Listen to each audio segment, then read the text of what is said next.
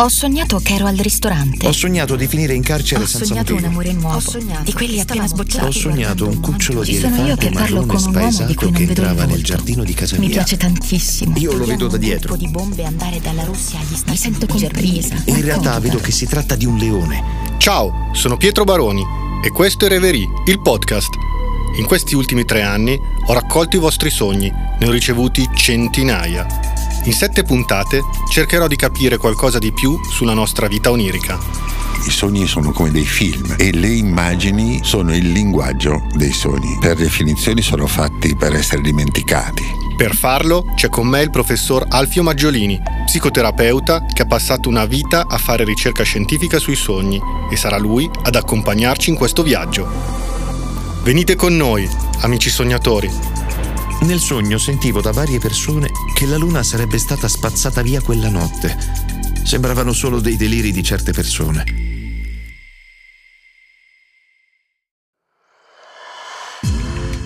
Ho sognato che camminavo con mio padre. Lui attualmente è sulla sedia a rotelle. Camminavamo uno a fianco all'altro. Poi però lui rallentava e io andavo avanti da solo.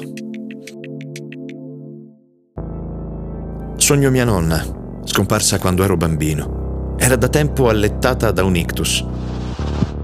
Nel sogno siamo in una stanza semibuia. È a letto e si riesce a comprendere quello che dice. È disperata, a volte incoerente, ma il dolore la rende quasi cattiva e la cosa mi sconvolge. Mi dice di portarla via da lì.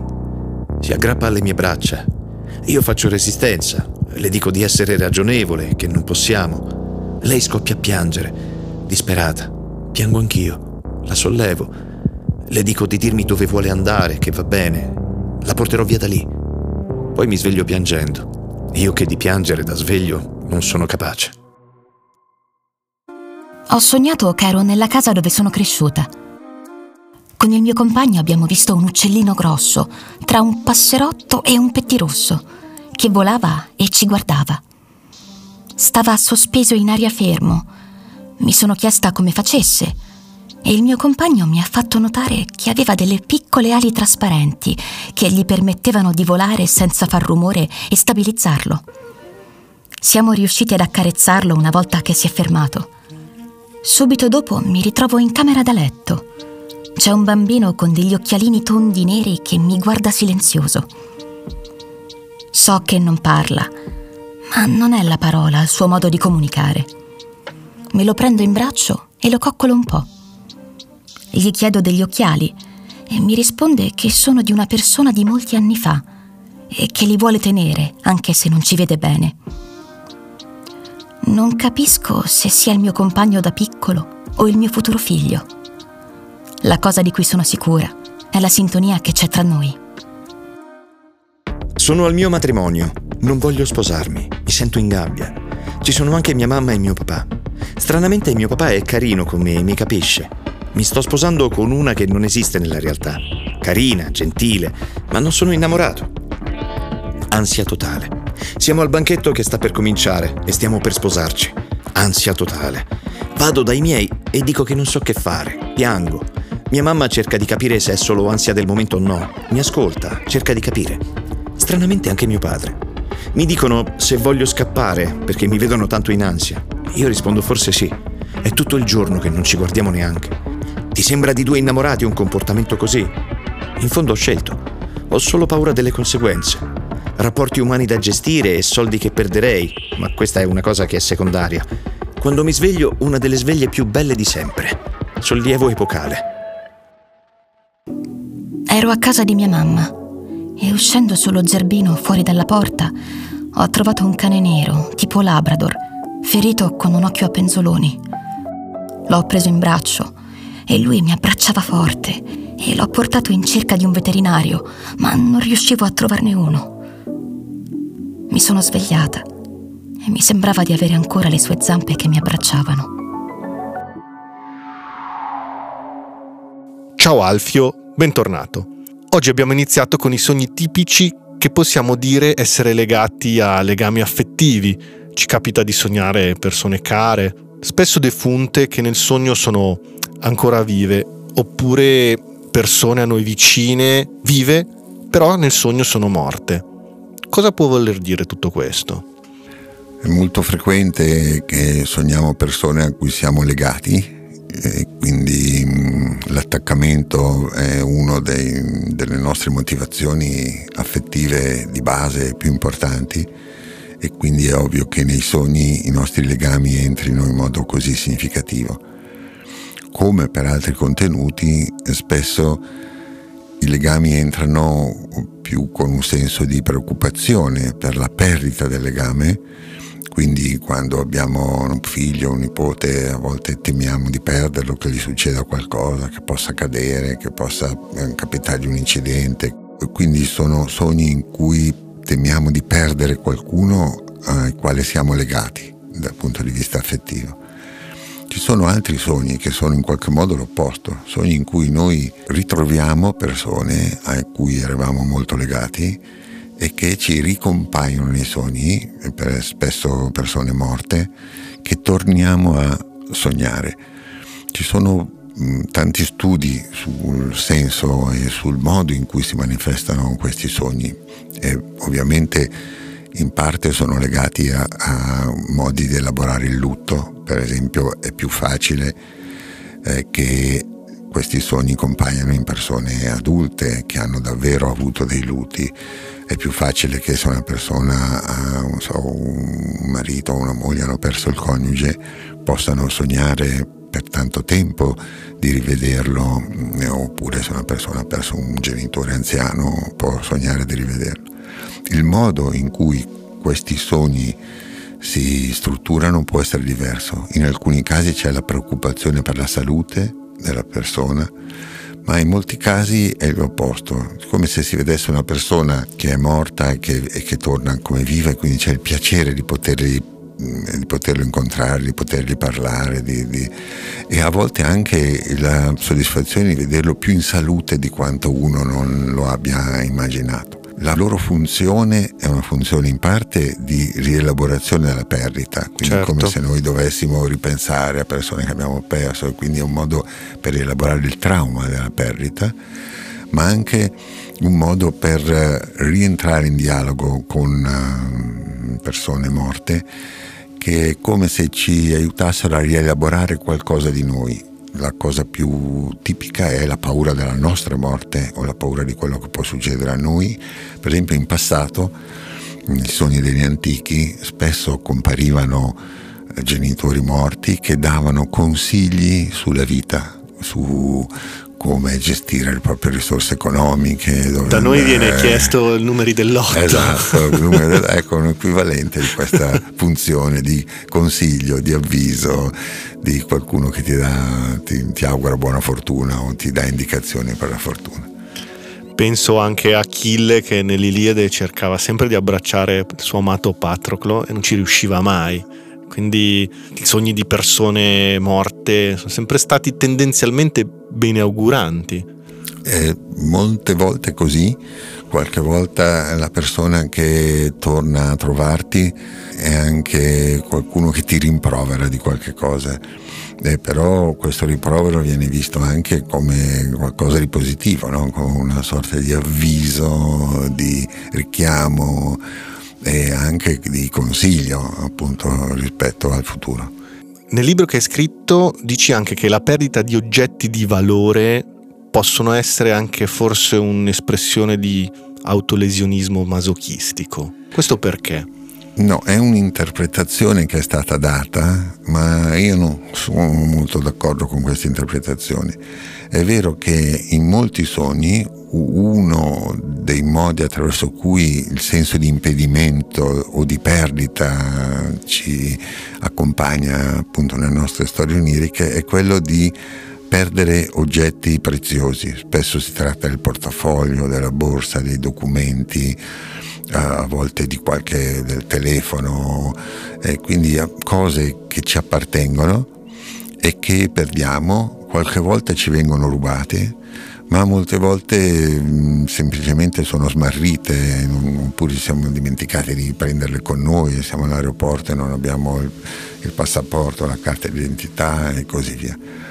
Quindi c'è nei sogni un rapporto interessante con gli oggetti eh, vuol dire che nella nostra mente notturna le nostre risorse, cioè le, alcune cose che per noi sono importanti e che ovviamente riguardano la nostra identità, ma riguardano anche le risorse che abbiamo, cioè i soldi, eh, alcune cose che ci appartengono, fanno parte dei nostri pensieri notturni. Quindi non credo che sia tanto l'idea, un'idea masochistica di farsi del male perdendo qualcosa, ma di nuovo si tratta di avvisi, richiami, indicazioni, a prestare attenzione alle cose che noi diciamo, possediamo, alle nostre risorse. Io penso che in fondo probabilmente la nostra mente, tra le nostre preoccupazioni base di un uomo, ma forse anche di un mammifero, siano le sue relazioni, il rapporto col corpo, la propria salute, eh, i sentimenti, eccetera,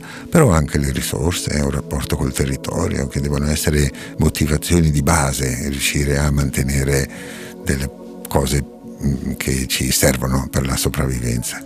Quindi in definitiva i sogni spesso una parte importante della funzione dei sogni è anche quello proprio del legame con la memoria, del mettere mh, mm, nero su bianco nel nostro cervello, nella nostra memoria, quali sono le cose importanti, i legami da ricordare. Sì, ci sono due modi di intendere questa funzione con la memoria dei sogni. Da una parte è un'idea generale, cioè che il sogno abbia un rapporto diretto con la memoria perché serva a da una parte dimenticare delle esperienze che ci hanno affollato la mente in modo eccessivo, ma dall'altra a ricordare le cose per noi più significative. Avendo una funzione di rapporto con la memoria, è chiaro che il sogno può avere tra i propri contenuti anche l'idea del ricordare, del dimenticare, che esprimerebbe in modo più attraverso azioni e immagini esprimerebbe questa funzione specifica. Poi però ci può essere un'altra idea dell'importanza della memoria dei sogni, cioè che è come se il sogno ci riattivasse delle motivazioni, come se ci dicesse ricordati che sono importanti le tue relazioni, ricordati che è importante l'attenzione al tuo corpo, ricordati che sono importanti le tue risorse, quindi da questo punto di vista il sogno sarebbe una specie di attivatore di nostre motivazioni di base che mm, ogni notte vengono appunto in qualche modo risvegliate, vengono riattivate nel sogno.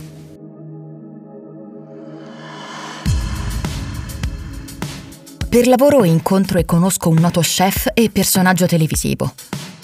Passiamo due giorni a scattare foto, spostandoci in macchina da un paese all'altro in piena estate con 40 gradi all'ombra. Mangiamo, ridiamo, camminiamo. C'è chimica. Lui è sexy. Terzo e ultimo giorno. Conferenza stampa e presentazione del servizio fotografico. Io sono già in sala sui miei tacchi dentro un vestito leggero nero a qua bianchi. Lui arriva in jeans, camicia e maniche arrotolate. È rilassato è abbronzato, è sexy. Fine rapporto lavorativo. Scopata epica difficile da raccontare. Ero su un palco, raccontavo la mia storia. Tutti ascoltavano la mia voce e ballavano, ballavano e capivano il mio messaggio. Però poi, a concerto finito, scendevo, due foto e poi a casa. Ma a casa nessuno e non ero tanto felice. Recito in una pista teatrale in una stanza spiegando come è difficile essere comici. Dico che a teatro non si fa ridere se non sei empatico. Faccio successo. Le persone mi ascoltano. Sono in una piazza africana, ma gli spettatori sono bianchi e seduti su sedie di plastica. Finisce lo spettacolo e vado verso casa. Si avvicina una macchina nera con i vetri scuri. Scende un tizio che mi dice di salire. Ho già capito che è un rapimento. Perché do fastidio col mio spettacolo che apre le coscienze. In auto c'è un vescovo nero. Tipo Desmond Tutu, ma cattivo, gangster. Non dico niente. Mi mettono occhiali scuri per non farmi vedere dove mi portano. Non ho paura. Anzi, rido perché in realtà vedo tutto. Allora glielo dico. Ragazzi, io vedo tutto qui. Sono poi legato in una stanza al centro di un cortile di palazzi alti. Stranamente non ho paura e non sono spaventato. Mi sento forte. So che posso andarmene quando voglio. Non mi spaventano questi personaggi. In questi sogni ci sono anche situazioni di successo, sogni di incontri con persone famose. Quando li facciamo, cosa può significare? È vero che abbiamo anche sogni, per fortuna, in cui le cose vanno bene, in cui riusciamo a realizzare i nostri desideri. Sono più rari purtroppo dei sogni di fallimento in cui le cose non vanno come vorremmo, però ci sono. Sono più tipici dei bambini o dei preadolescenti. Infatti, e... io da preadolescente ho sognato di aver giocato a, a, basket, che era il mio sport preferito, con Michael Jordan. Quindi la cosa più bella quando esatto. mi sono svegliato ho detto: no, un sogno. Un sogno tipico dei preadolescenti è quello appunto di avere um, dei successi sportivi, di vincere, di giocare nella squadra del cuore, però è più frequente avere insuccessi, avere fallimenti e così via. Però eh, molte volte abbiamo situazioni in cui una persona si esibisce, in cui mostra le proprie abilità come se fosse un esame che in realtà funziona, che in realtà appunto in cui si riesce a vincere. Molte volte il tema del successo entra nel sogno in un altro modo, cioè attraverso l'incontro con persone famose, quindi non sono io ad essere famoso o a realizzare quello che voglio, ma incontro qualcuno che in realtà è famoso. Eh, oggi abbiamo spesso personaggi della televisione o cantanti o appunto personaggi sportivi eh, di grande mm, fama e così via. Nel passato degli antichi spesso erano dei personaggi mitologici che entravano nei loro sogni e che avevano eh, anche la funzione di dare indicazioni, di dare consigli di vita eh, rispetto ai problemi che il sognatore si trovava ad affrontare. Quindi eh, il successo è presente nei sogni, a volte è come se mm, diciamo, realizzassimo in questo modo degli aspetti di noi che ovviamente vogliamo realizzare, però come dicevi, molte volte il sogno non è semplicemente di successo, c'è magari un successo e poi c'è un'altra parte del sogno in cui di nuovo il problema si complica e quindi spesso è una componente dei nostri sogni ma combinata con altri elementi narrativi.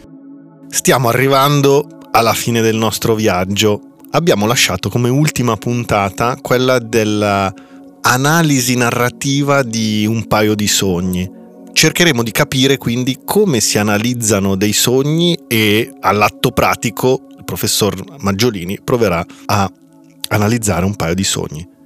Ciao amici sognatori, alla prossima!